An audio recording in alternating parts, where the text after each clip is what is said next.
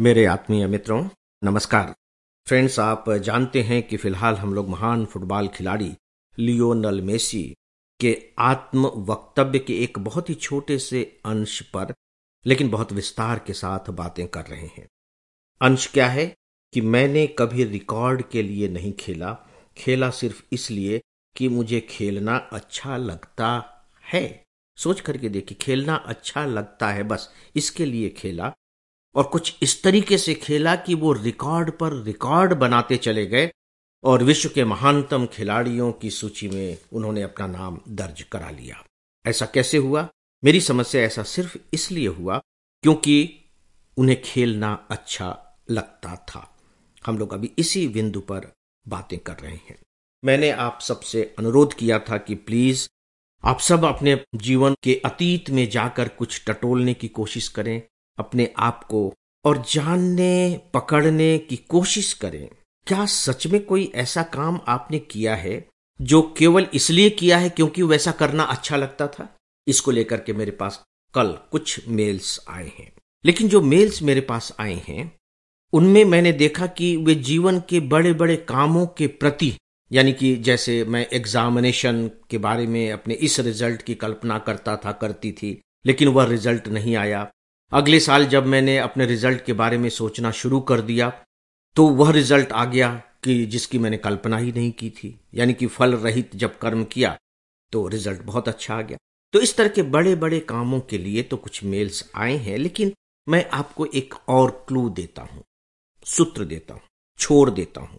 और वो छोर ये है कि बड़ी बड़ी बातों को छोड़िए, क्योंकि बड़ी बड़ी बातों में कहीं ना कहीं हमारे मन में फल की कामना आ ही जाती है। उसका कारण यह है कि बड़े जब हम काम कर रहे होते हैं तो उसमें बड़ी मेहनत लगती है, बड़े साधन लगते हैं, समय भी ज़्यादा लगता है तो कोई न कोई कामना तो पैदा हो ही जाती है। उस स्थिति तक पहुँचना असंभव नहीं है, लेकिन कठिन ज़रूर है। और कृष्ण कहते हैं कि जब हम उस स्थिति तक पहुँच जाते हैं तो हमारी जो प्रज्ञा है, हमारी जो बुद्धि है, वो बिल्कुल स्थिर हो जाती है और जिस समय ही बुद्धि स्थिर हो जाए, आप समझ लीजिए कि मोक्ष की प्राप्ति हो गई है। वो जीते जी मोक्ष की प्राप्ति की बात करते हैं। वो एक अलग विषय है, उस पर हम लोग आगे कभी हो सका तो बातें करेंगे।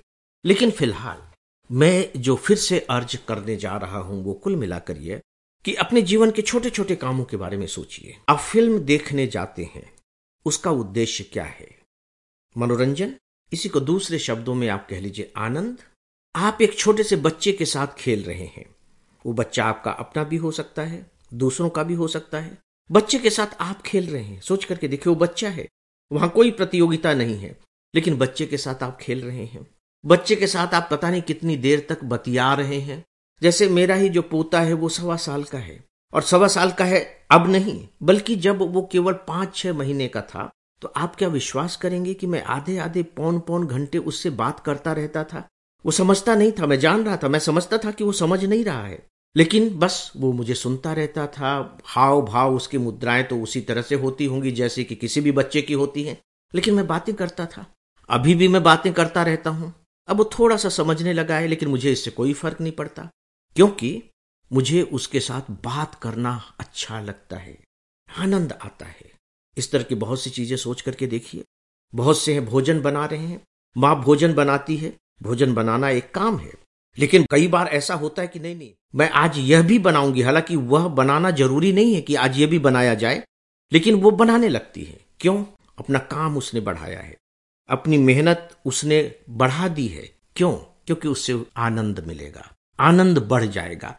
भोजन बनाने का जो आनंद अभी तक मिलता रहा है, उसमें इस लेबर को ऐड करने के बाद, इस काम को जोड़ लेने के बाद, जो आनंद है और बढ़ जाएगा।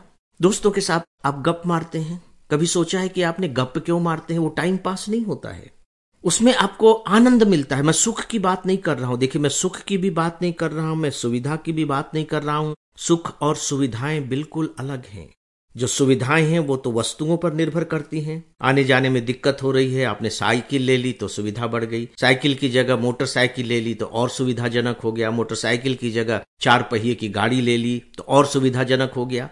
ये सुविधा है। गर्मी लग रही है, बहुत मुश्किल हो रही है। पढ़ने में मन नहीं लगता है, रात में नींद नहीं आती तो आपने कूलर ले लिया। तो वो क्या हो गया? वो सुख हो गया। ये तो शरीर की बात हो गई। लेकिन आनंद तो उससे बढ़कर है। आनंद चेतना की बात है, आनंद आत्मा की बात है।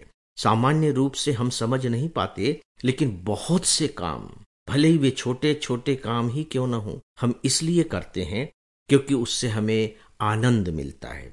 बोलचाल की भाषा में इसे ही हम कह देते हैं, क्योंकि उन्हें करना हमें अच्छा लगता है।